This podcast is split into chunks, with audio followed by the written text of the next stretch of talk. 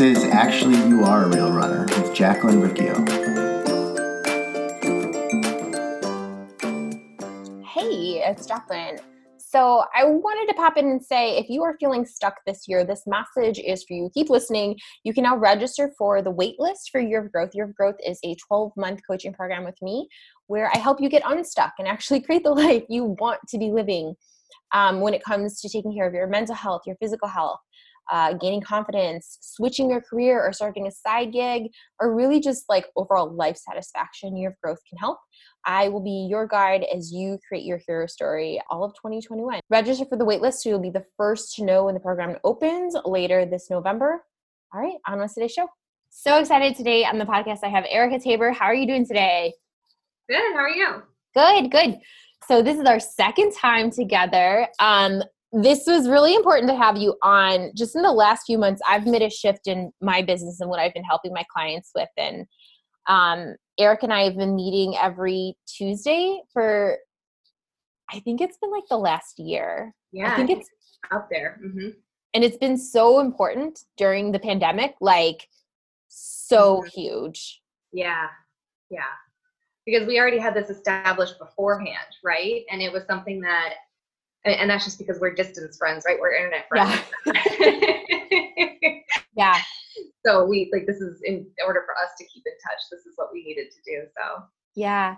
Yeah. And it served, I think that it's just served that person like purpose of keeping in touch, but also just like like mental health. It's been so huge for me. So um, I shared this with all my clients and I share it on the podcast. I'm sure I've talked about it before, but last year around this time, I mean, all of 2019, I was just really struggling. We had just gotten back to Chicago and I don't know. I was like, all right, now you're supposed to start your new life. And I, it wasn't this like smooth sailing.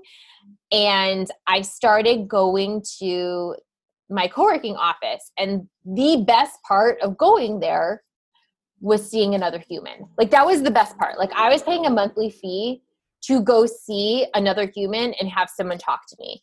And if I think back years ago, the first time I worked with a personal trainer, it was like, I liked her and she was a great personal trainer, but I was paying to go see someone to talk to. Like it was like like just being having human connection when you don't have any it's so important and so I think that that's one of the biggest things of like ha- knowing I'm going to see Erica every Tuesday. I have this in my schedule.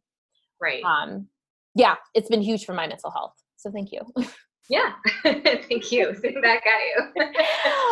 um i'm looking i have this wall of cards i wanted to find it oh here it is yeah um the more i started learning about anxiety and depression um, through the cbt cognitive behavioral therapy lens this definition of depression really stuck with me and they said depression is a negative view of yourself the world and your future and that the antidote to depression is develop a daily activity schedule to keep you busy and interrupt your depression thinking and help you overcome feelings of helplessness.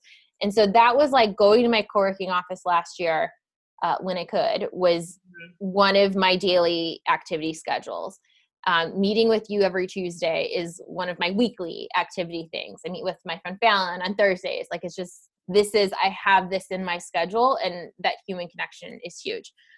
Um, so i wanted to chat with you in your experience kind of being at home during the pandemic. How was that for you at the beginning to kind of where you're at now? Take us through. Yeah. So the beginning was honestly fantastic. Mhm. um, I think that's not really how a lot of personal trainers reacted. Uh, I think on some level, all personal trainers reacted a little bit like this. Obviously, uh, the personal training and the fitness industry are not doing so hot right now. In person training is kind of coming back in some places and Yeah. yeah, so it's it's definitely uh, not the most lucrative place to be right now but when this whole shutdown came about uh, i think our gyms here in massachusetts shut down i think may t- not May, March 12th or something like that was the first day that was like officially gyms are closed. And I was ecstatic. And I think a lot of it was they told us two weeks, right? That's what everyone yes! told us at the beginning was it'll be two weeks or three Two weeks, weeks. and Oh then we'll be back to normal. Uh, oh, we were so naive. later, right? um, you know, so I was like, oh my gosh, I'm going to sleep. I'm going to take a break from talking to people and their problems and just like have some time to myself. Mhm. Um, not that I don't love what I do, but if you've ever talked with anybody that is an in club person to person personal trainer, it can be a lot. And you have to have a lot of clients and a lot of sessions to um, really buffer yourself financially. Yeah. So it becomes a lot, right? So I was happy to have a break. And then from a body standpoint, uh, I've had a leg issue for almost 10 years now, getting close to that. Um, I was excited to just have the ability to not spend all day on my feet so that I could focus on my own exercise and I could focus on building my own body back up. So in the beginning, super excited. I was like, Mhm. yes, it's a break. Like that was good. Uh, as things wore on and it became like less and less, uh, I don't know, easy to keep a positive outlook on my career and life choices. Yeah. Yeah. it did become harder. And, you know, in in my household, like everyone was working from home and I wasn't. So everyone else in my house was talking to other people all day. Okay, but so I wasn't. you were home I was home and I no was home- work. Yeah, and I was Yep. home alone, right? Mm. uh, because my boyfriend was still working from home and he would have meetings with people all day and he'd have like after work like happy hour and stuff like that and i was just here Mhm. so that kind of wore on me and then i think you know it, it turned into a lot of anxiety about what the heck the future holds like the more we kind of realized like oh no this isn't going away anytime soon Yep. what does the next six months look like and now it's you know really like set in like okay what does the next year look like Yeah. because we'd all like to think it gets back to normal you know but i don't think it's going to get back to normal for a Mhm. while so there's been a lot of um, really having to pivot uh, Mm. and there's been a lot of reflection too as far as like when i did get called back to the gym it was a lot of um, i walled up so hard when i had to go back to the gym as far as i don't want to go back to that life that i had before because i think a lot of people are experiencing this where if they had the opportunity to slow down during this shutdown if they were working from home and didn't have a crazy commute if they had more time with their family that they didn't used to have I think there's this, you know, we've had this opportunity to have the comparison of like the American life that is very go, go, go, go, go, always in a rush, always eating on the run, always having something else you need to run to, never having enough time in the day, to all of a sudden, I was home, I had no responsibilities, Mhm. and uh, I had time to rest and heal my body and eat well and sleep well and all these things that I always try to help my clients get to, but our lives just kind of get in the way. So it was, it had a lot of good things to it, and it also had a lot of kind of negative things to it too. So I think going back to work has just been um, hard in the sense that I feel myself like fighting that I don't want to get back to the way things were. I don't want to get back to like crushing sales. And also in this time when people are seriously suffering, I don't want to be like, hey, you're selling in a city. it's fine. uh, I don't want to be, you know, pressuring people into sales or anything like that, that I think was a lot of the culture beforehand. Mhm. So, I am thinking I have my little my little my little diagram where I have like authoritarian, where it's like really strict boundaries, strict structure, and like low freedom. And I think about that like myself when I was a teacher and even after I left teaching, but that like, oh my gosh, like it's just like high stress and like tightness in my chest thinking about being so busy all day mhm. to like summers off as a teacher, not really having a lot to do and kind of like sleeping, sleeping Mhm. a lot more, but also it not feeling so great because I didn't have like a purpose. it Mhm. was like, mm, watch TV a lot today. But then, like, how do we create this life where it's like more authoritative, where it's boundaries and structure, but like freedom, and you like you Mhm. actually like life, and it feels good, and it's not this. It's not that hamster wheel. Like we're all on this hamster wheel, and just like, Mhm. isn't there more to this? Oh, Yeah. Yeah, and it's like this thing like I can't get off because I need to keep going, especially when everyone else keeps going, right? I think this was the only time that we'll, I mean, hopefully ever experience this, right? Where everybody was on hold, yeah, right? And that made us feel okay about it, at least for me. I was like, it's okay because everyone else is on hold too. I'm not missing out on anything. No one's going to judge me for not, uh, I don't know, working or selling as much as I was before because my gym is closed. I don't have yeah. so it was in some ways a really good break from that. hmm Yeah. Yeah. yeah. So we were chatting a few weeks ago. We were talking. No, I don't even remember what it was.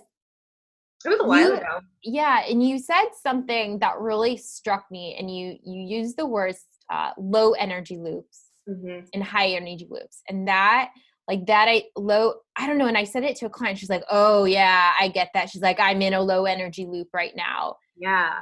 and I kind of like explored it a little bit more on my own in my journal. But I was wondering, could you explain what that means, like being in a low energy loop, hmm what that looks like, and then compare it to like what a high energy loop is? Yeah. Um, so first off, it's kind of interesting because it was my way of summing things up for a group that I had doing some virtual coaching. And it's because we went over so many different subtopics as they relate to health and fitness. And so we went over mindset, we went over nutrition things, we went over sleep and stress and exercise and strength training, cardio training. We went over all of these different elements. And I really wanted to put them together because I feel like that right there can be overwhelming, right? It's like you're supposed to take care of your nutrition, you're also supposed to sleep eight hours, you're also supposed to do cardio, and you're also supposed to do this and this and this and this to be a healthy person. So I wanted to sum it up in a way that made it feel more attainable. Mm-hmm. Um, and also to sum up like how it feels to be stuck on one side or the other of these things.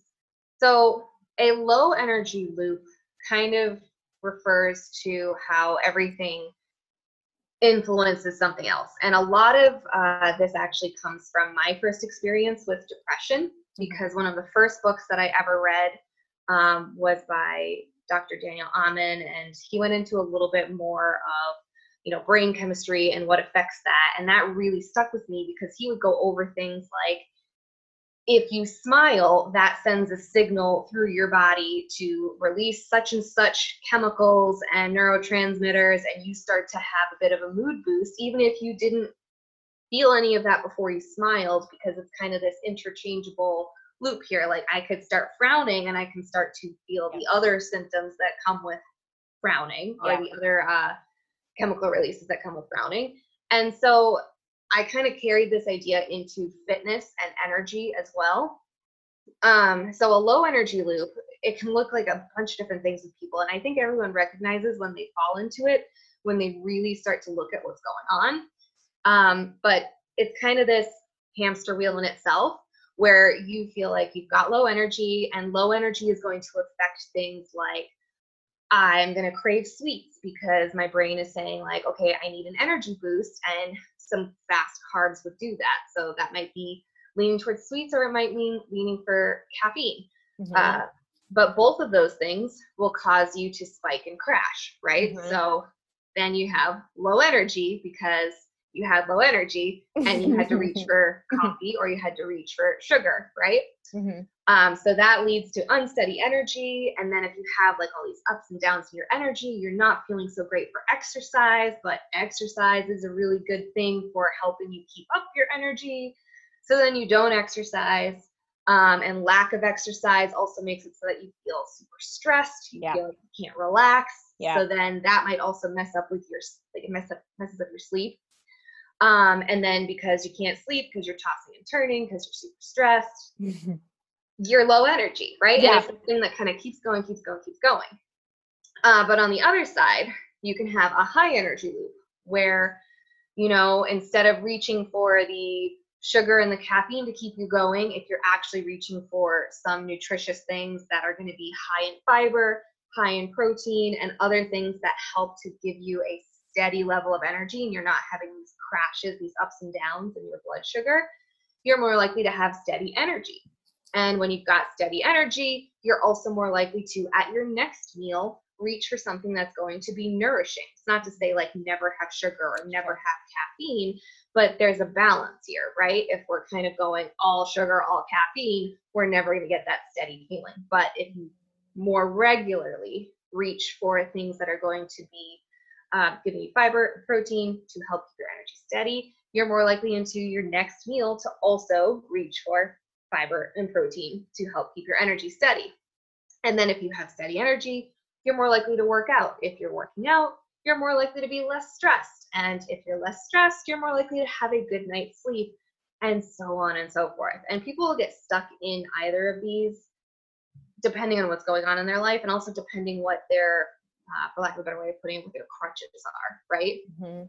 And I think this changes too through life. Like, I don't think it's like one thing that you kind of get stuck into. Um, because I've gone through phases where my crutch was caffeine, and I've gone Mhm. through phases where my crutch was having a bar of chocolate in my backpack at work to have in between Mhm. clients to just kind of give me that boost to keep me going another hour and keep me going another hour. hmm Yeah, I after talking with you, I like wrote out mine, and it was like my low energy loops when I was a teacher. Like, or like I don't even. It's the chicken or the egg. Which, what started all of this? Who even knows? Probably just a like low expectancy of joy in my life, and but like yeah, like poor sleep, being cranky, showing up to work, and like being a cranky person Mhm. eating um forgetting my lunch or not knowing what to pack for lunch so eating like the free breakfast that like the leftovers that was served to kids which is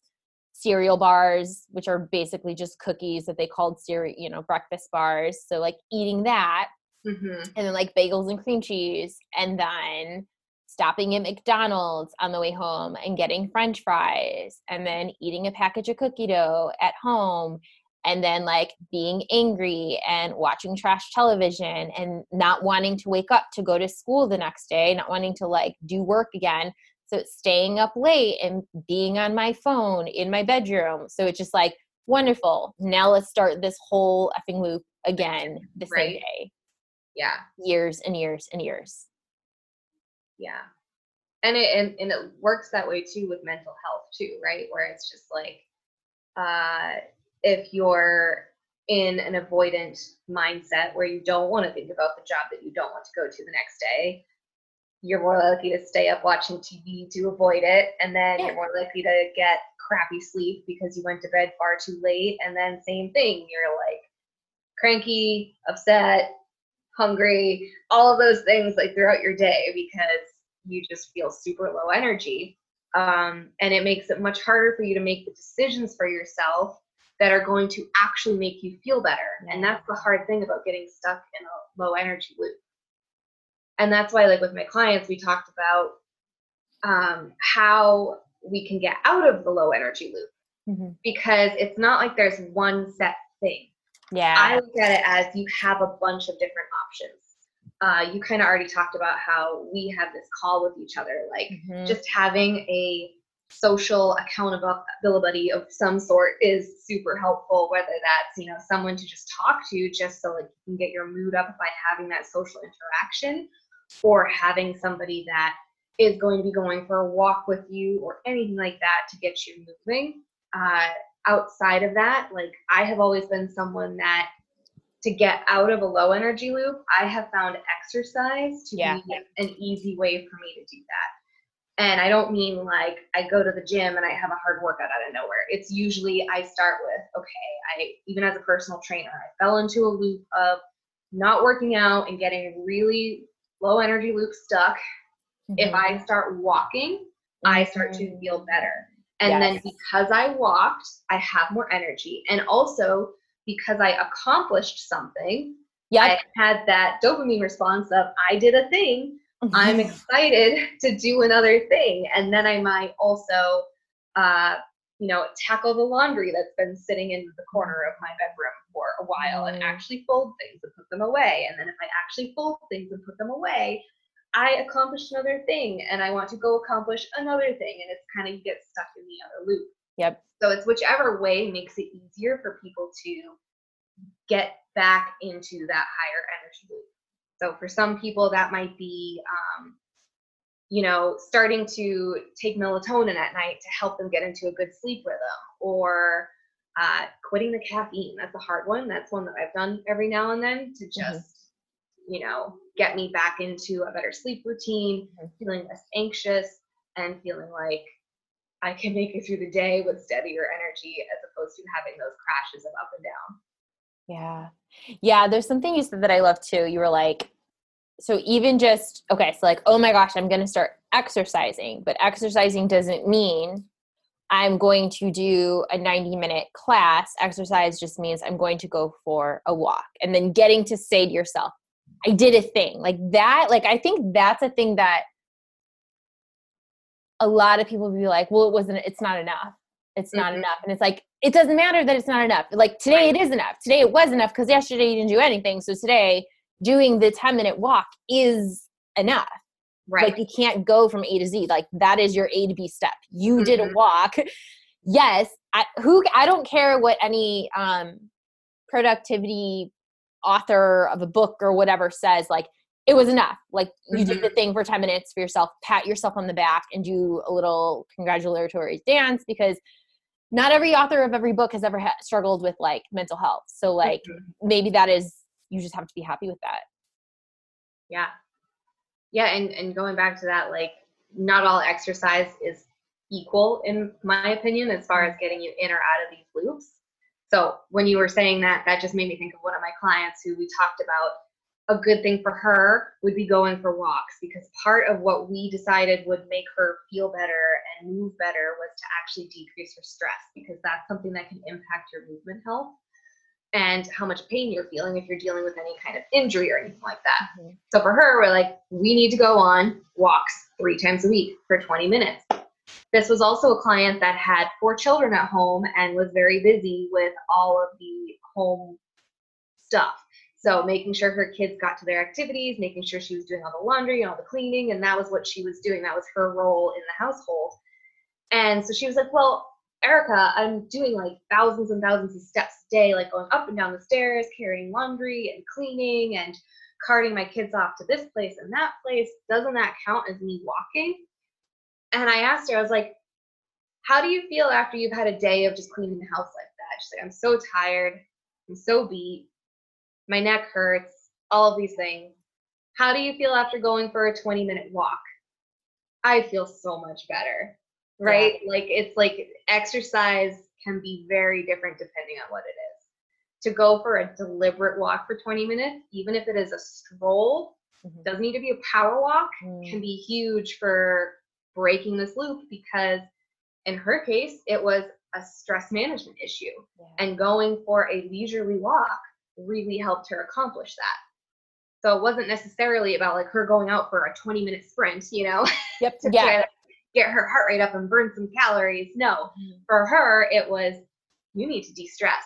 So that means you need to put this on hold for 20 minutes and get outside in the sunshine and go for a stroll. Mm, I've never used the word stroll, but I think I'm going to start to because you just you just get like a different picture in your head of what's happening hmm and it's not about it's not the stroll is not about how many steps your watch tracks or your mm-hmm. pace. And i do like power walking. I have you know increase i have decreased my power walking time. It's fun and great. But a stroll has a different purpose than i like that. Yeah. i tell people to go for strolls. And really, depending on how people are stuck in this low energy loop, it's that kind of exercise that might benefit them more.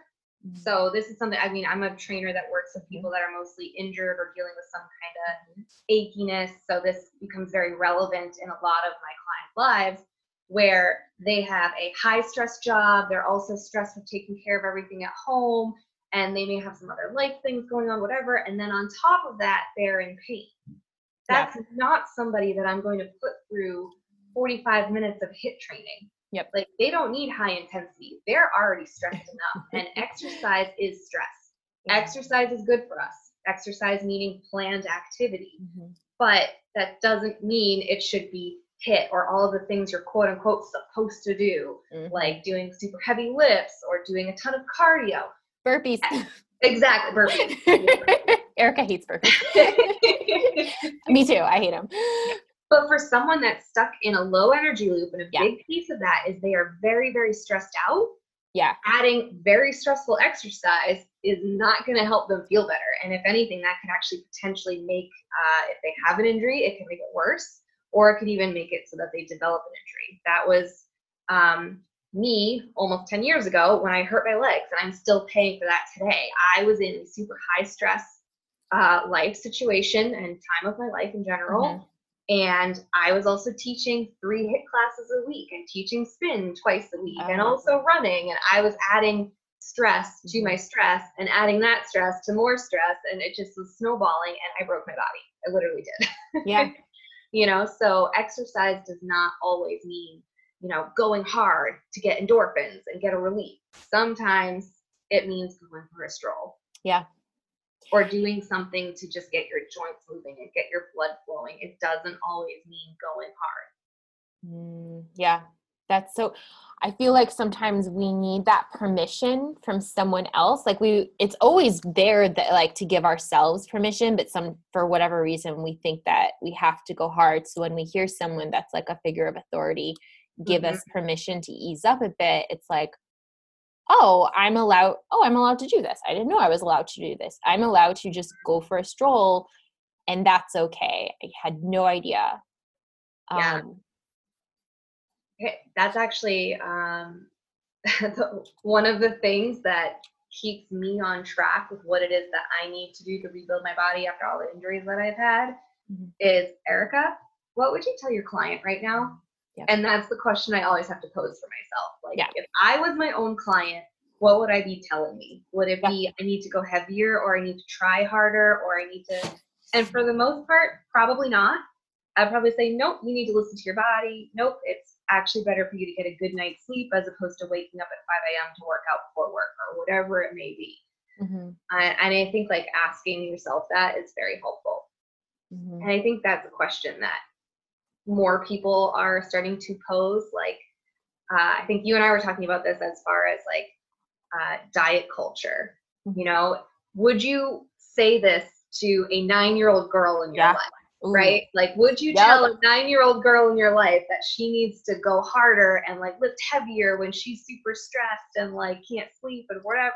Mm-hmm. And same thing for diet culture. Like, would you mm-hmm. tell a nine year old that she mm-hmm. shouldn't be eating bread right now or mm-hmm. whatever it might be? Yeah. Yeah. I love asking that question. If it's yeah. not okay for that nine year old, then it's not okay for you. It's yeah. not. Um, yeah. That's um last year around this time is like when I was like, oh gosh, like it's it's gonna be winter in Chicago again. Like, be prepared for this. And not like be prepared, like, hey, you know, you're about to go into a hole of depression, but like, hey, do things so that you don't fall into a hole of depression. Like that's kind mm-hmm. of like, and yeah. so I'm trying to think like, actually, I looked at my journal. I think the the last marathon I ran was October 12th of last year. Mm-hmm. And that's like right after that, I was like, all right, you need to get your winter mental health plan in place because it's going to be cold soon. And mm-hmm using kind of Jill's like three, like Jill had something when she was talking, Jill Fit, Jill Coleman, um, in talking about food. And she would talk about like, come up with like three small habits for yourself when it comes to food. And so I kind of like took that and came to mental health. What are three small things you can do for yourself? And it was like, when I look at like, these are such small things, but they're also like really low energy things that got me out of that hole of depression. And it was like, mm-hmm. take your I take Jameson on a walk. Yep. Take myself on a walk and shower every day. Mm-hmm. Yeah. And that's it. And like it's like they making sure that I did those every day and it sounds so pathetic when I look back on it, but it's not. It's just where I was at. But like Yeah. I needed to do those things hmm and build off of those things. Now those things are like natural and habit and automatic, but it's like I needed those things because those things were not happening the, Right. the winter before. Right. Right. And I think that's um I mean that applies to everybody where it's about finding what is going to be the uh least resistance Yeah. you could meet to get you into a higher energy loop, Yeah. right? So I have uh in you know personal training and nutrition coaching, I have a lot of people that you know they might be like, well, I should just stop eating the sugar. I should stop eating the sugar. I gotta stop eating this, that, and the other thing. And they focus on like, I need to stop eating these things. And I'm like, how about we add? And how about we add vegetables? So if someone is like stuck in a low energy loop and one of their big things is food, and food is a big problem with them as far as that's the kind of stuff that's making them be really low energy. They're having all sorts of symptoms of uh, up and down blood sugar levels. That person is going to have a really hard time going cold turkey and saying, I'm going to cut out all sugar. But that person can probably just add a cucumber to a meal or add some broccoli to a meal and start to incorporate more of the high fiber stuff that's going to help keep their energy steady. And if their energy starts to gradually get steadier, it will be easier and easier for them to decrease their sugar. Notice I'm saying decrease, not completely cut it Yeah. out. right? Like it's about Yeah. it's about finding a balance point for yourself so that you feel good. And that's how I look at a lot of things. Like um there's a lot of like uh anti-Tupperware culture that's out there right now, I guess, when it comes to like people being anti-diet culture, which I support to a point. Um, but sometimes I look at it and I'm like, I have definitely in more recent years realized the things that make me feel good and the things that I want to keep doing. Mhm. And if I'm going to be going somewhere where I know I'm going to have a hard time finding those foods that help me have steady energy, Yeah. I will bring cucumbers with me, right? Like, Yeah. I will start to bring a vegetable where I know it will be hard for me to find a vegetable because I know that that keeps my energy steady and that makes me happier. It's not about like trying to be skinny or Mhm. trying to lose weight or anything like that. It's about no, I know I'm going to feel like shit and Yep. I'm not going to enjoy my day unless I bring this along so that I can make sure that I have a veggie snack or a protein snack or whatever it is that I think I'm going to be lacking on such a trip. Like if I go hiking or something like that and there's only like fast food options around, like I'll still get the fast food, but I'll have my like snacks that I know help me stay feeling good with me.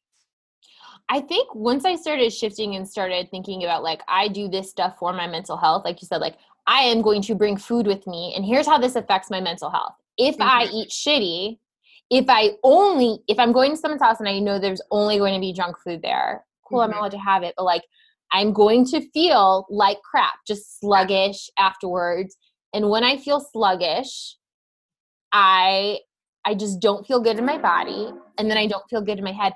And I've also noticed I like I don't have like bad body image days anymore. Like my body's not perfect by any means, but like that doesn't it's not really something that happens. But the few times that it has happened maybe in the last year where I've like been really critical of myself in the mirror, it's on these days that I've had really shitty sleep because I ate like shit. And Right. it's like interesting. Let's make a connection between these things Right? when you have shitty sleep, you feel shitty about yourself. So do everything you can to protect your sleep. How can you make sure you protect your sleep? Oh, you can eat foods that make you feel good. Mm-hmm. And then it stops being about, oh my gosh, I'm trying to achieve this impossible body. But like, mm-hmm. hey, what are you doing to make sure you feel good in your head and feel good in your body? It's just, it's not how I thought five years ago. Like, that was not, it was always, I'm going to eat this way because I'm afraid of the sugar that's there. And Right. yeah. Right. And that and I think that's also like trying to remove things is also just so Yeah. it's discouraging where if you're like, I am adding these things, it's Yep. serving. It's like I am doing this thing so that I can live my best life, right? Like not be, you know, skinny or whatever. I'm not doing it for that. I'm doing it so that I feel my best and I can live my best life because Yep. I don't feel like shit. yeah well it's like as you were talking it's like i mean it's like the law of attraction if whether people believe in that stuff at all but but what you focus on expands if you are focusing on what you're not allowed to be having or be consuming or whatever that's going to expand you're going to constantly be thinking about that in your mind if Mhm. you're focusing on i'm adding in stuff that makes me feel good Mm-hmm. Then you feel good.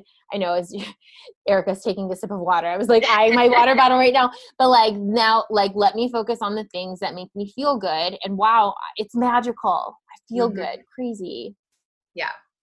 Going back to what you just said about like law of attraction, I actually think of it from a um I guess I'll call it a psychology phenomenon that we have where uh I think Shawn Achor, who wrote the book The Happiness Advantage, Mhm. he called it the Tetris effect. I think it's called something else Mm. technically, but he called it the Tetris effect because Okay. he used the example in his book uh, that he was playing Tetris for like two hours straight.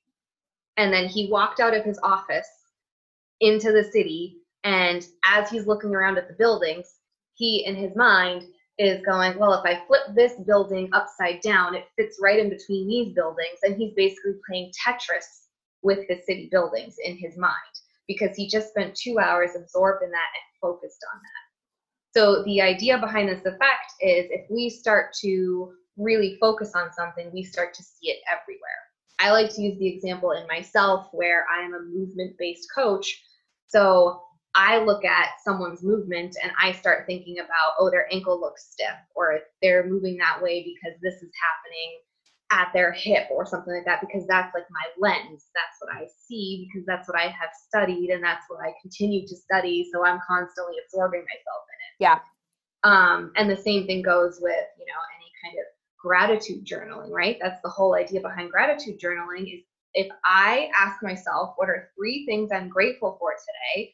And I force myself to focus on this, as time goes on, in theory, and what's been shown in all studies that have studied gratitude journaling, is I will start to have more of a positive outlook on life because I will be constantly focused on what good things are happening. yeah And I think, um, you know, law of attraction is really just that phenomenon, right? If we're looking for opportunity, we find opportunity. If we are looking for the good in a day, we'll find the good in a day, even on our shittiest ones, right? Like there's always a little sliver of something. It's very hard when you're very deep into a negative mindset, I'll say. Mhm. Um, I feel like there's a point where you just really feel stuck in the bottom of a deep, deep hole and it doesn't feel like you can really get out. But even at that level, if you start to see just like another little thing that's little yeah or going back to our how to get out of a low energy loop, if you do one little thing that starts to pull you out of that, exactly they build momentum off of each Yep. other. And they will eventually get you to a point, if you keep going, where you feel like you're in a high energy loop instead. Yes, yes, that's it. Well, when you said the thing about like, oh, good, I went for a walk, I did a thing. Like, I Mhm. feel like I actually make my clients, after you do this thing, write it down. Like, you've Mhm. been struggling to wake up every morning and you woke up, write down, great job, you woke up on time Mhm. you went for a walk like it doesn't matter i don't care how many calories you burned on your walk or what you lifted it doesn't matter it was just the fact that you moved your body i did a thing and i think when i look back at where i was like like literally i mean 18 months ago i mean do you remember like at our meetup so we have so last year eric and i worked with uh, jill coleman and we had in our mastermind and we had four meetups. And i remember showing up to i think the second and third one. I think i was fine with the fourth one. Maybe. The second and third one i was just like i was just in such a weird zoned out place where i was like i don't know. Like i don't know what excitement feels like. I don't know. I'm not i don't know. And it had to start with waking up going Yeah. for a walk taking a shower Uh-huh. whereas now like it kept building though and it just kept building and it was like i think i saw notes of last year like wake up at 9 a.m. the latest. Like Mhm. that's what my goal was last year. right. And now it's like I'm waking up at 5:30 a.m. every day, excited to wake up. But like it started with, can you wake up at nine, Jacqueline? Like, come on. But like, and I think that like going relating this to why I wanted to do this episode of like where people are at right now with the pandemic, like people are still struggling, and it's okay if you're struggling because Mhm. this is a fucking weird year Yeah. and if you're in that place where you're waking up right before your your morning meeting with your company or you're not waking up because i don't know you don't have anything it's like it has to just start with like great job hmm you did this thing Right. Yeah. There was something that I was thinking of uh, before we got on this call too that um oh, I'm losing my train of thought.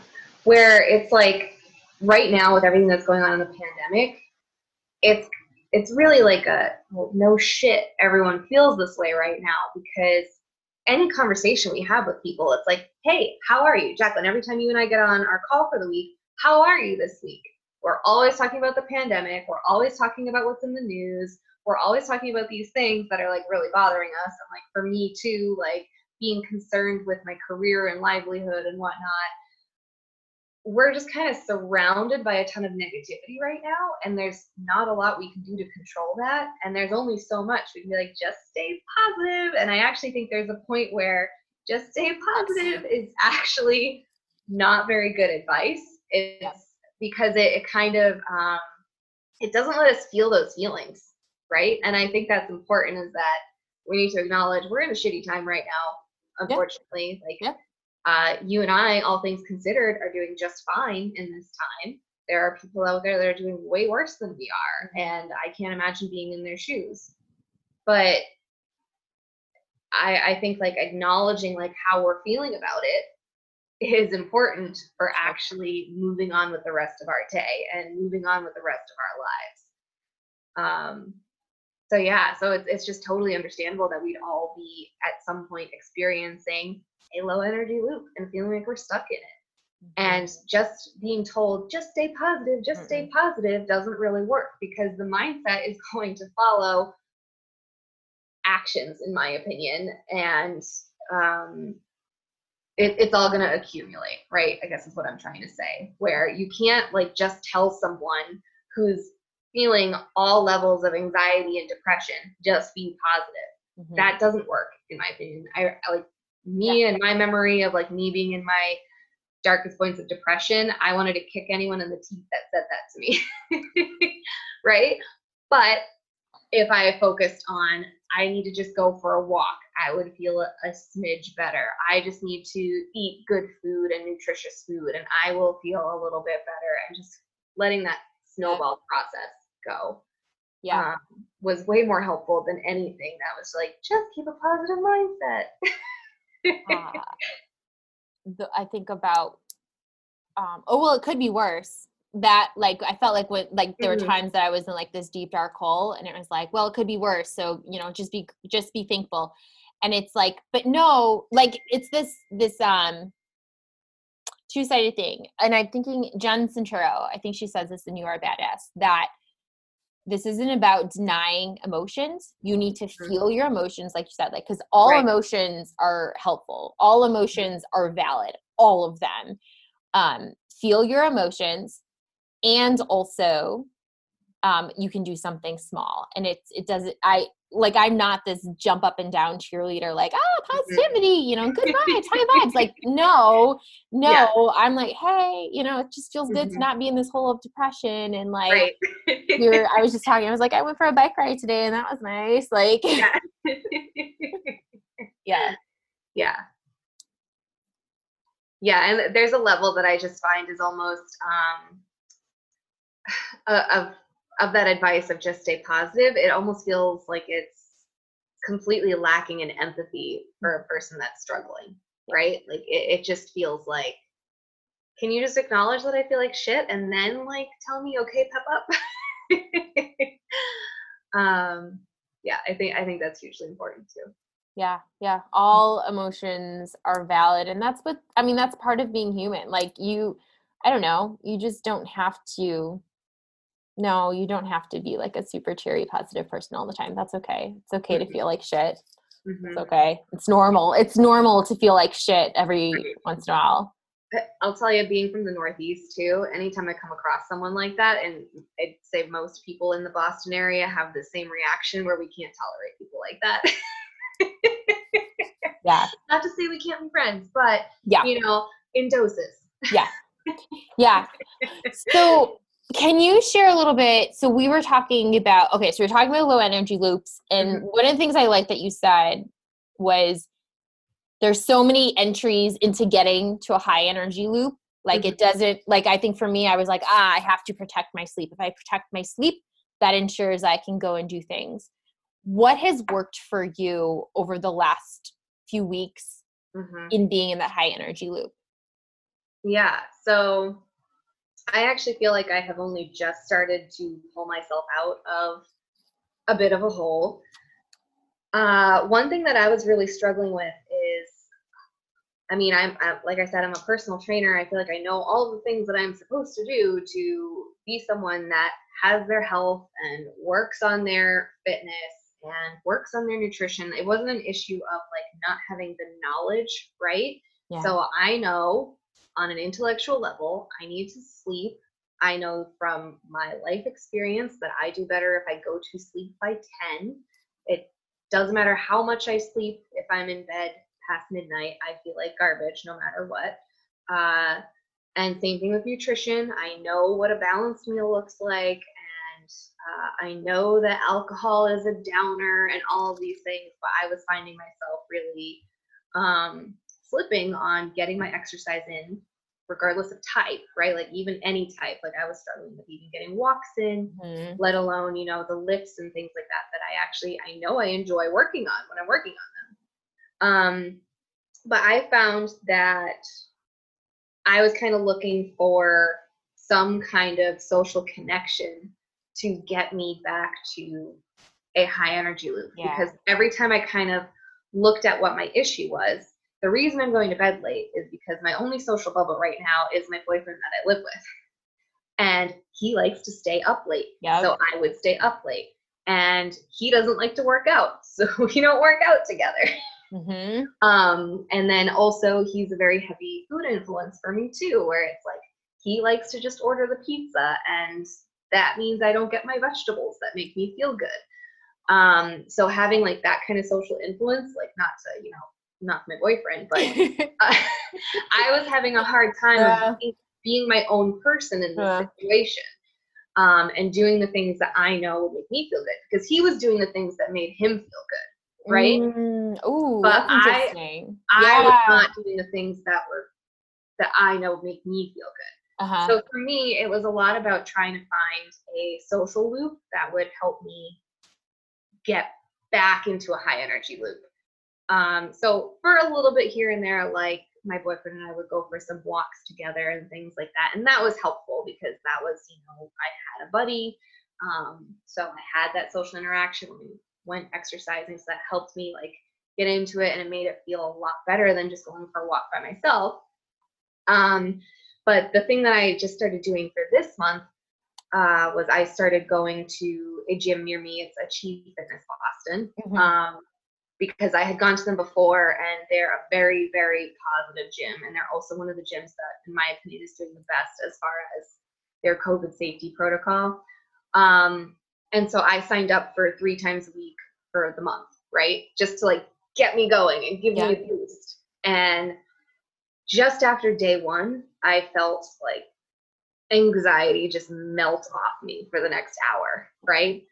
Thing about exercise though, or like working on getting out of a low energy loop is it takes repetition. It's not like I worked out the once and now I'm good. I'm done.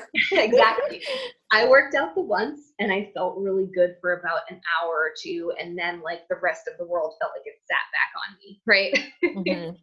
but like I've now gone five times and I feel like the results post workout are a little bit better each time I go and each time I build off the other. And it also has ended up with me getting more motivation and energy to do other things. Like we talked about, I did the thing. Yeah. I did this thing. I accomplished something. I feel good because of endorphins. I feel good because I got blood flow. Yeah. Um, these workouts also forced me to wake up earlier in the day, which means I went to bed Mm. earlier at night. So Mm, all of those mhm. things just kind of snowballed together.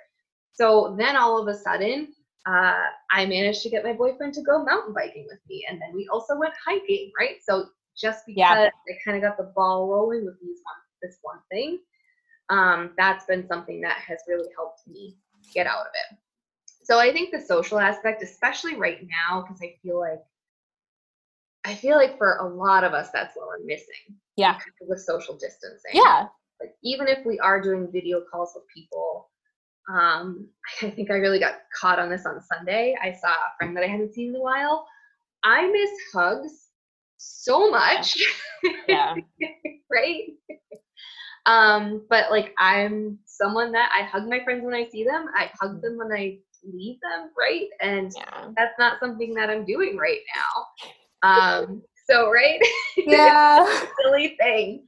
But that's very much like in you know my culture as an american like we hug. We hug family we hug friends. Um so to not have that is it needs to be replaced by something right? So having like more social interaction like when i go to the gym i am in my own pod. No one else is allowed in my pod. I have my own exercise equipment and whatever. But i am still physically in a room with six other people so Seeing like other people. Yeah. yeah the conversation flows and there's no like hey can you hear me can you hear me can you You're on mute. You're on mute. yeah. hey can you mute a minute you've got Yeah. back Yeah. Yeah.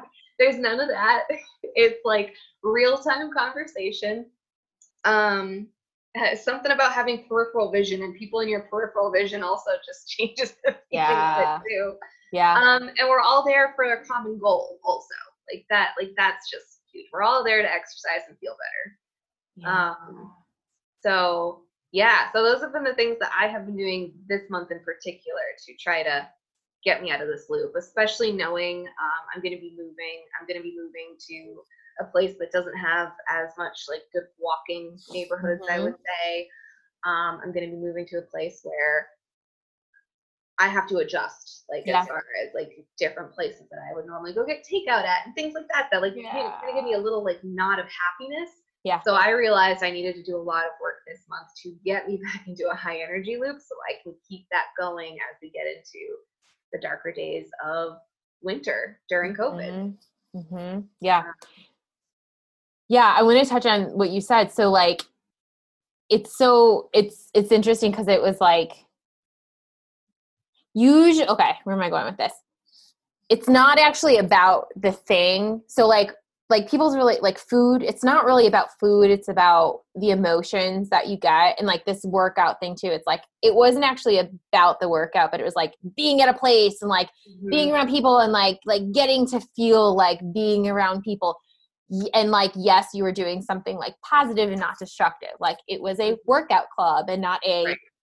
Binge drinking club you know like so it's like that but it's like um i think when we start to think about like how do i want to feel? I want to feel this way. How what can i do to help myself feel this way? Oh i can go to a gym for a month and be in a little pod and wear a mask and be safe and everything all those things or um yeah but it you know what's so interesting too? Like i can tell your energy we're talking about energy but like your Yeah. vibes your energy is so different on today's call than it's been like Mhm. i yeah i could kind of see like last week like you were kind of like a little bit more um but yeah i mean like i think at the beginning i think there were just like a lot of where everyone like everyone was like i don't really know because there's just so much uncertainty so much anxiety so much i don't know and now it's like okay this is what i can control i can do a couple of things for myself. Yeah your energy's so different now than it was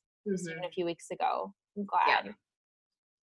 Yeah no it, it feels much much better. And it, it's just like uh it, i think also like once you get to that point too where you start to feel a little better you're like okay i want to keep this right? And you want to keep going. It's kind of this weird phenomenon where when you're in like a, a depressed state where you Uh-huh. just kind of weirdly want to stay there. I don't know if you've experienced that, where you're just kind of like, I don't want to do anything. I'm just gonna stay here. well, I think when I most experienced it in high school and college, it felt like that was all I I made it about me and I made it about the world and like this is just what life is like. Mhm. You'll always be like this. You'll never I don't know, just like made up these stories in my head or like the depression made up these stories in my head of like this is just this Mhm. is I mean going to this definition, negative view of yourself, the world and your future. Yeah, I had a negative view of myself, negative view of the world, a negative view of the future. And then when you get out of that and you're like, "Oh, wait, this is what it's like outside of the hole?" Right. Why the hell would I choose to be in that hole? it's so sunny up here. yes. Oh my gosh. Um, but I also think too, like last winter, it sucked. Like or all of last year, it sucks that I experienced that. But I also, I think for the first time, learned, Jacqueline, here is what you need to do for mm-hmm. yourself. Like you need to learn how to do these things for yourself, and not stop doing these things for yourself you might need to you might there might be a time you need to go to therapy again there might need to be a time be a time that you need to go on medication again and that's fine if you if you get to those places but Mhm. can you make sure that you do these minimums for yourself like can you just give Right. yourself that hand Would you say that your mindset shifted about experiencing depression? And that was a big change? yeah i think that my under well i had never read about depression i had never read about what anxiety and depression was i just always was like oh i had this diagnosis when i was you know like 16 and 18 and 20 whatever and so it was Mhm. just like it it felt like at those stages in my life it felt like someone was placing a label on my personality or like my and now i'm like wait a second Just how it is. Like, yeah, yeah. I thought it was like this is because and then like I don't know, is it uh nature versus nurture? There was like, oh, you know, this is this is maybe your family, maybe this is genetics, like blah blah. And then when I was like, wait a second, I can influence this. Maybe I cannot Mhm. cure this, right. but I have some say.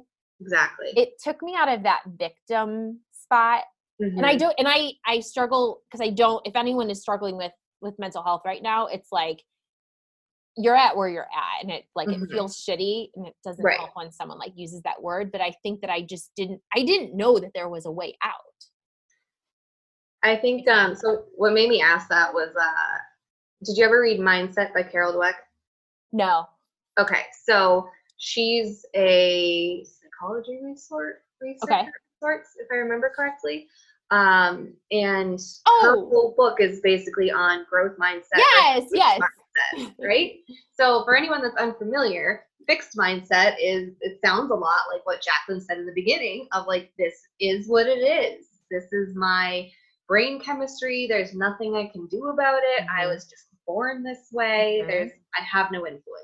that's what Where- was told to me also like i just want to say that is what was told to me by doctors Yeah. like Yeah, and that honestly up my beliefs go on Right. Where growth mindset is basically like, okay, this sucks right now, looks pretty bad, but I have influence and I have the ability to change things. And you can be fixed mindset about certain things and growth mindset about other things. For example, I've come across a lot of people in my field of work that they're very, very, very successful in what it is that they do as a career.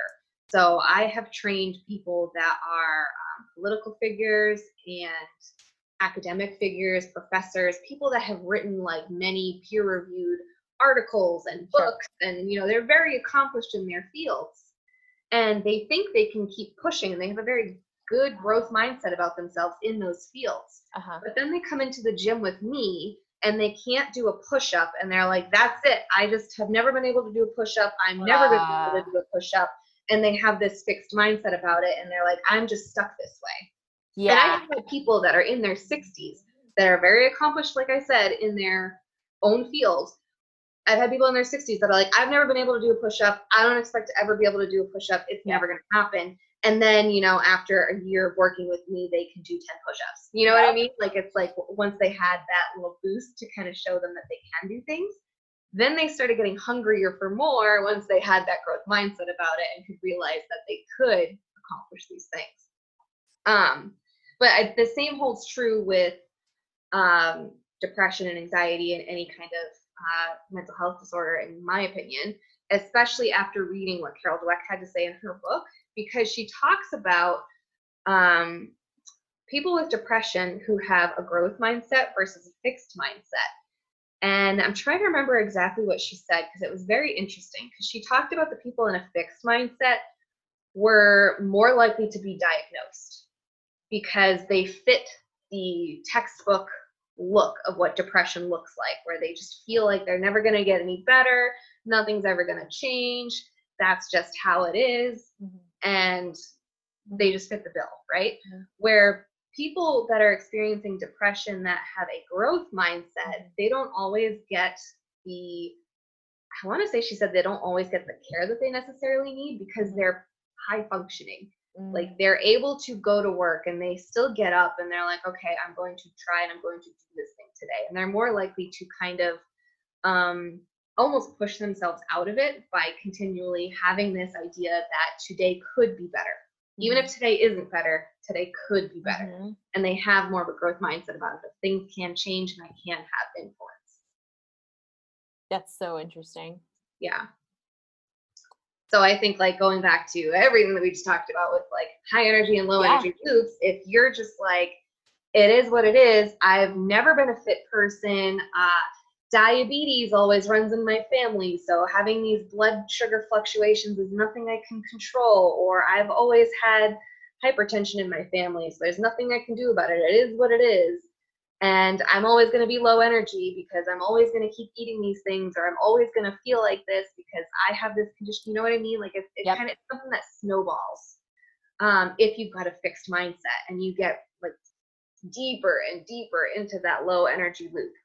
But if you have more, uh, not a fixed mindset, a growth mindset about it, and you're like, well, if I start walking as opposed to living my sedentary life, I could start to feel better and I could start to mitigate some of the impact of my family history and so on, right? Yeah.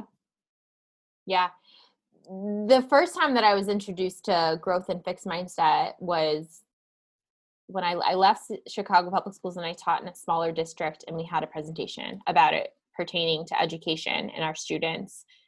And I think at that point, I was very much fixed mindset about everything, but it was also right when I was turning 30 and starting to like kind of change the way I did view life and myself and getting into fitness and getting into running and like, oh wow, I ran a mile, like, oh wow, I ran a 5K. So it's like, it's this hard, I don't know, it's this, it's, it's a hard, it's hard to kind of navigate.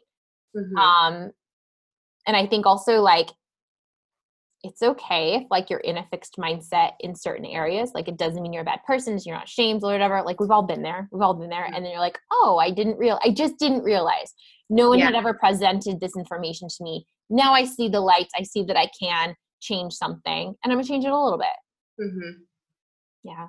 Yeah. I think we almost um, we need reminders of our past successes. Yeah. And I look at this as it's very um, relative. So I don't know why, but this is something that I've always thought of. I think it's because when I was in middle school, I all of a sudden started having a ton of anxiety about high school because I, for whatever reason, I had teachers that really liked to try to scare us about high school. They'd be like, my high school daughter comes home with a stack of books this big and has homework for hours and hours after school. And I remember like trying to manage middle school homework and being like, it gets worse than this. Yeah. How can I do this? that? And then and then I get to college and it's even worse there. And then and I remember yes. freaking out about this as a kid, right? Yes.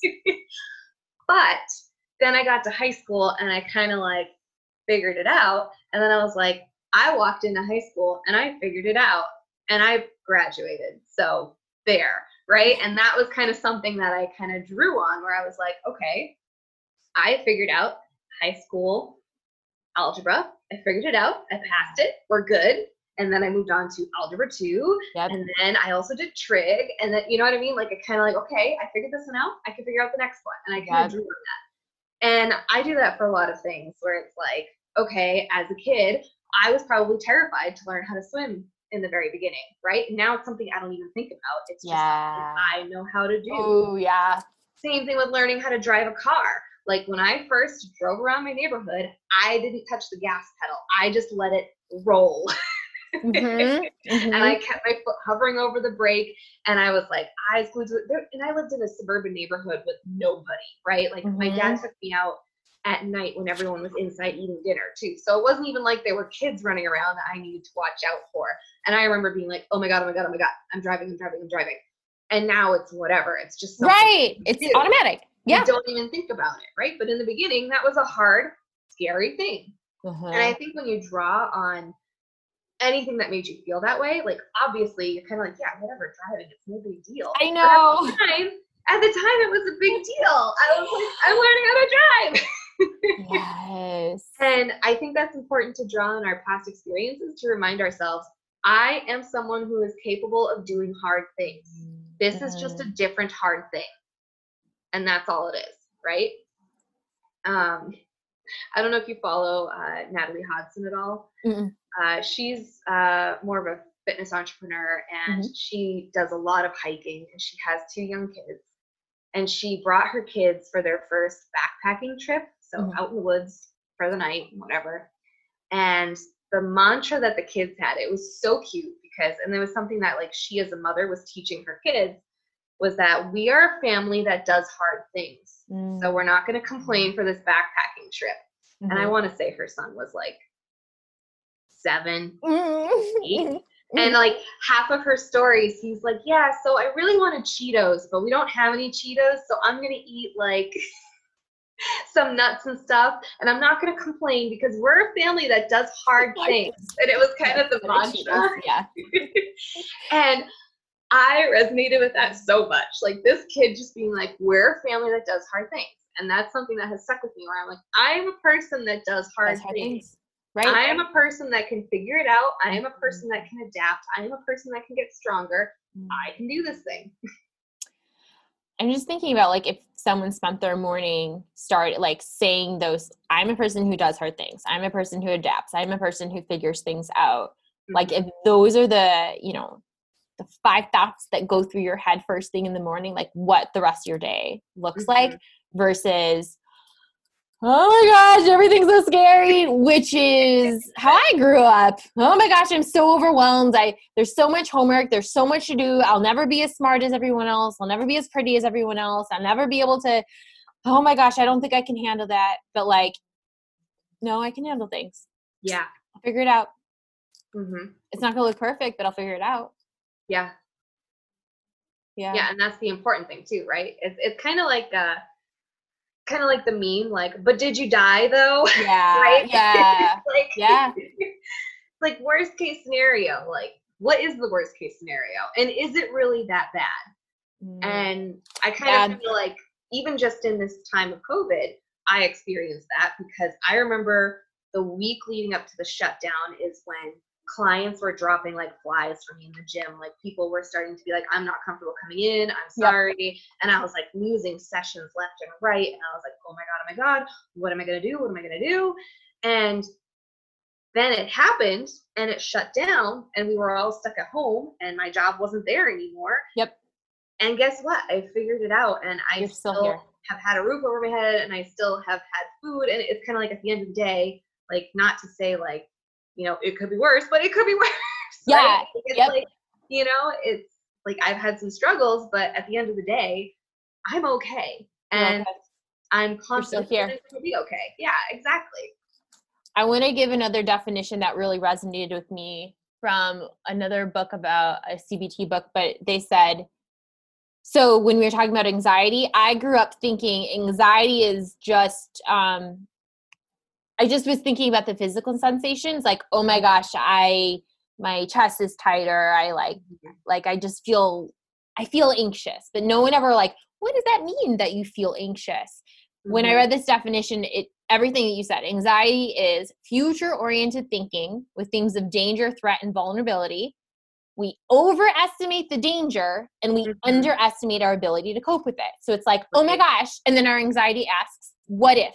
What if I lose my lose my job? What if all these clients um, cancel and I don't have any money coming in? What if, what if, what if? And we just like fall down that rabbit hole of like, Mhm. what if?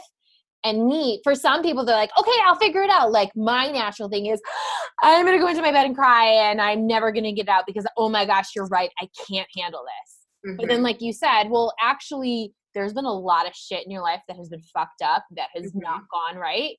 And the truth is, you have handled all of it. Maybe Right. not the best way, maybe you've messed up, but you're still alive. Mhm. So, yeah, like you're okay. You're alive, so you're okay. it's really a lot of like poking at our belief systems kind It of right? is. like it, it's just It is. about you know even going back to like all the things that we're quote unquote supposed to do right like we are supposed to own a home by such and such time we are supposed to have kids by such and such time like just like basic life things that i feel like you and i have talked about like the american dream the past couple weeks where it's like but is it my dream It's not my dream. Wait a second. I think it was my dream because I thought it was supposed to be my dream at 18. exactly But like, like, but why can't we live life differently or why can't we be someone that is more of a nomad or why can't we be someone that um you know just again lives differently? Yeah, yeah so it's like it's like poke like what what is the what's the downside to that right? Like we were talking about how you know we at times have had a really hard time believing that someone could potentially live like that. Like i was talking about my friend that's in thailand because she just feels like being in thailand Mhm, and she found a job there mhm. and we're like oh my god what about health insurance? What about a 401k what about and it's like she figured it out. Yeah. she's alive. She didn't do it the normal way Mhm. but she figured it out and she's doing just fine She's right? and just i think. Yeah and the same applies to just about every aspect of life like it doesn't need to go perfectly you can probably figure it out Mhm. I feel like the last three or four podcast episodes, interviews that I've done, it's always come down to beliefs. hmm What are, what are your beliefs about yourself and about the world? Because that's gonna, I mean, like, and if you you have this like, oh my gosh, it's supposed to be like this, and if it's not like this, then everything's gonna fall apart. Then it's like, yeah, then you like everything does fall apart because Yeah. you're not, you can't do that. Right because because you had everything invested in that right Yeah. and you you couldn't look at it in a different perspective and realize that okay it's not that but could it be this instead Yep. and is that just fine Yeah. and going back to what we were talking about about like having the belief that or growth mindset that we can get better at things and we can do things better. It, it's just kind of like if we're like i've just i always go back to fitness because that's you know my Sure. job. But um you know i've just never been a fitness person. And i kind of like that's like is that true? Did you never like play on the monkey bars as a kid? Did you never ride a bike? Did you you know what i mean? Like it's like is that true? Mhm. and are you sure right like i think those are two Mm, questions to Is that true? Are you sure? yeah yeah because i think anyone could i think anyone could be a fitness person in the sense that they are someone that takes their fitness Yeah. seriously right they take care of their cardiovascular health they take care of their movement health and Right. um you know i don't think it needs to be that everyone is either an elite athlete somehow Right. Well, and it's not right and that that's kind of the thing it's like but that's I'm not an thing. elite athlete. It's like great. That doesn't mean fitness isn't for you. And unfortunately, the fitness world doesn't do a good job of marketing to everybody to let them know that they can also be fitness people. But this podcast we're recording, it used to be a running podcast and now it's an everything podcast. But the title of it was actually You Are a Real Runner, and it came from that exact thing. I've Mhm. talked to so many people and they're like, well, I'm not like a real runner because I like, I, you know, I just, I just run, you know, I just ran the Boston Marathon, but I didn't like, I wasn't like the, like you, you qualified for the Boston Marathon and you're not allowed to call yourself a runner or like, yeah, oh, like I, you know, I just run like a couple 5Ks every year or, you know, I mm-hmm. just run a few times and it's like, oh my gosh, like it's not just right. the runners are not just the people, the elites at the front. Mm-hmm. fitnessy people are not just the people on the covers. I wouldn't call myself into fitness, and yet I like like go to CrossFit like four times a week, ride my bike for 30 minutes every day, lift and stretch every morning, but I'm not on I'm not on the cover of a fitness magazine. Yeah, I don't know. It's so funny. right? It's like, I don't know. Like even I find myself like getting into that when it comes to I mentioned earlier that I went mountain. I think I mentioned I went mountain Yeah. biking uh, last weekend, and I'm not good at mountain biking. Oh, I didn't even know Uh. that there was skill in I was just like, oh, you just like ride a bike. I don't even know. See? No, To the outside world, we don't know. I I'm just like I'm in bike mountain biking. Like I'm not doing downhill. I'm like right. I'm like doing rolling hills in the middle of the woods, Yeah. and I'm walking most of it, right? But I'm like, but I still went technically mountain biking. Yeah. So I am someone who goes mountain biking. So Right. therefore, I am a mountain. mountain biker. I'm not any bit good at it. Uh, I'm just waiting for the day that I break a collarbone. But I'm might- definitely someone that has done it. So yeah. I yeah, you know, the other thing I was tutoring at a center. So this was I was tutoring and I had to tell like my student like, "Hey, I'm not going to be here next week. I'm running a half marathon." And I came back like the following week or whatever and he was like, "Did you win?" And I was like, no, no, I'm not like a real runner. And he was like, but I was like, yeah, like we we we dress up six year olds in soccer uniforms Yeah. where like their shorts go down to their socks and they look like an effing mess and they're so cute and they're all like running around the ball, but like we're like, yeah, you're soccer players. Like they don't know what the hell they they don't know what they're doing. But we're like, yeah, Five year olds. Have you ever seen like a five year old soccer practice? It's like. 10 of them around Yes, the ball. it's the all best. it like in the same six you spot, know, yeah. No one knows how to spread out. Yeah. But we're like, cool, you're soccer soccer players. players. But then, like, us as adults, oh, I've only just been doing this for like three years. Like, I'm not really, Mhm. yeah, yeah, I think there's, you know, there's saying like what your level is and like what your abilities are, and then there's just being like completely dismissive of what you've accomplished. Right. and I think that's why I thought of the mountain biking bit because going Mhm. back to I'm a person that does hard things. I am like swearing the entire time. I'm going over every single rock and root and like nearly getting taken out by a branch every other, you know, yard or so. But while I'm doing that, I'm like, Erika, you have accomplished things that are just as scary before. Like you learned how to snowboard, which really fucking sucked. How to like learning how to do Yeah. that. But you did it and you got hurt a bunch of times, but you did it and it's something that you enjoyed, right? And I kind of keep going back to that when I'm in the woods on a bike and I'm trying to figure out how to accomplish this. And it's like it's something that honestly just takes practice. And with Mm. practice, this is something that eventually feels easy. And I keep looking to my boyfriend who is good at mountain biking, and I'm like, he's doing it. There's literally no reason I can't also do it. Like we have the same physiology for the most part, like yes, he's a man, whatever. But at the same time, it's like as Mhm. far as like muscles and Mhm. neuroscience and all of that, like Mhm. his muscles and his body and his eye coordination figured out how to do it. There's no reason I can't either, Mhm. right? Like it's there's no real difference here. It's just a matter of like, do I believe I can, and am I going to consistently try? And if I believe I can and I consistently try, that's just the formula for getting better at anything. Yeah. Yeah.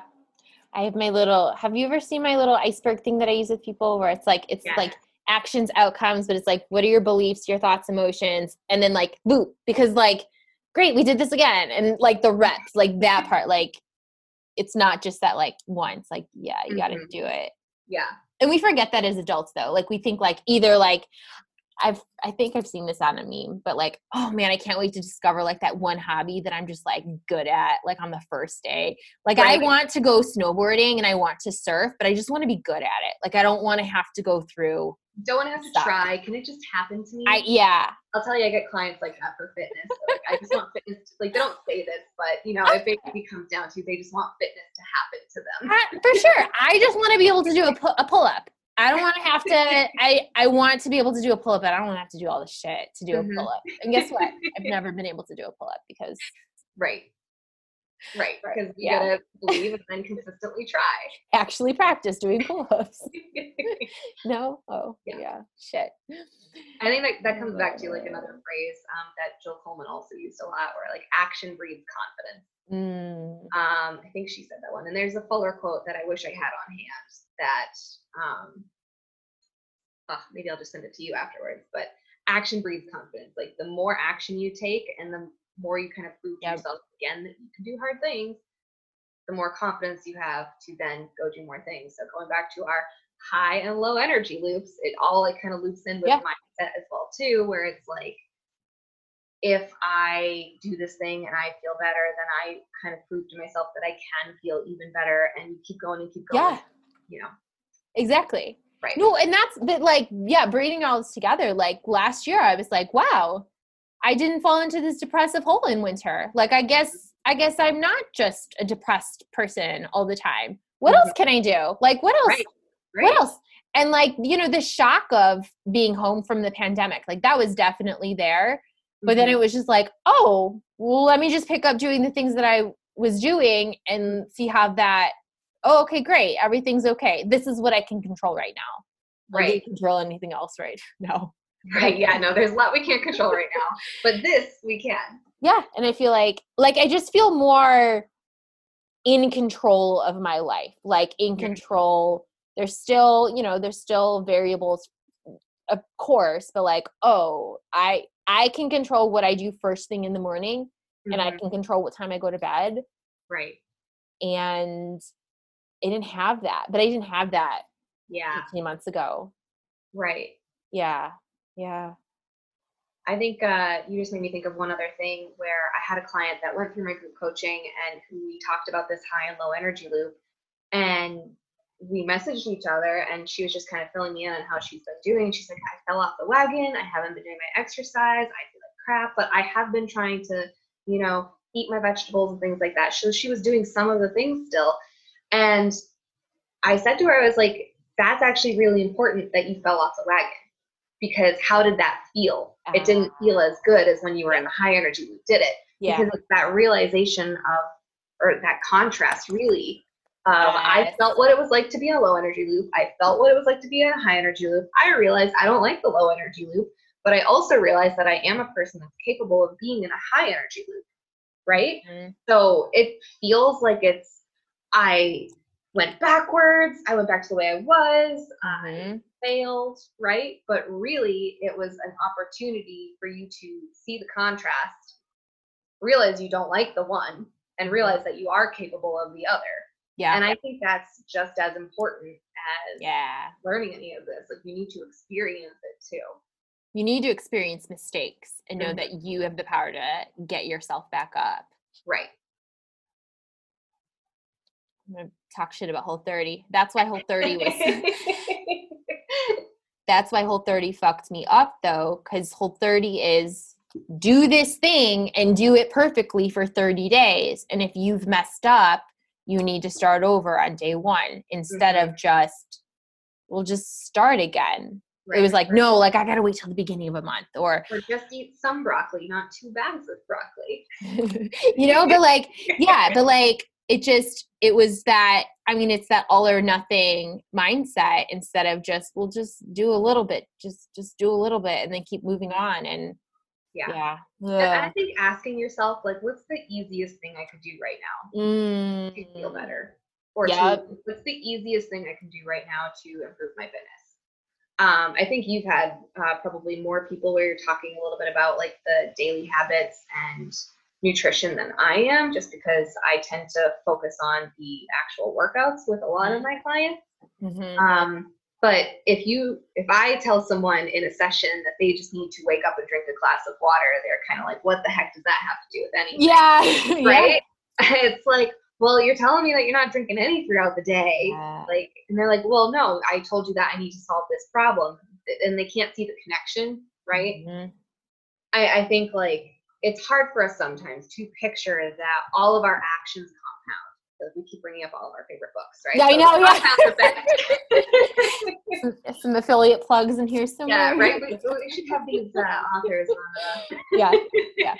Um, but the compound effect is another Yep. book that Jacqueline and I Yeah. Um, and that it is what it is, right? It's it's what the title is. It's like everything compounds. If you live a sedentary life, it's not like you wake up one day after being sedentary and you have heart disease. That's not Yep. what happens. Yeah. It's day in and day out. I live a sedentary life. I don't necessarily focus on my nutrition. And over time, I develop heart disease.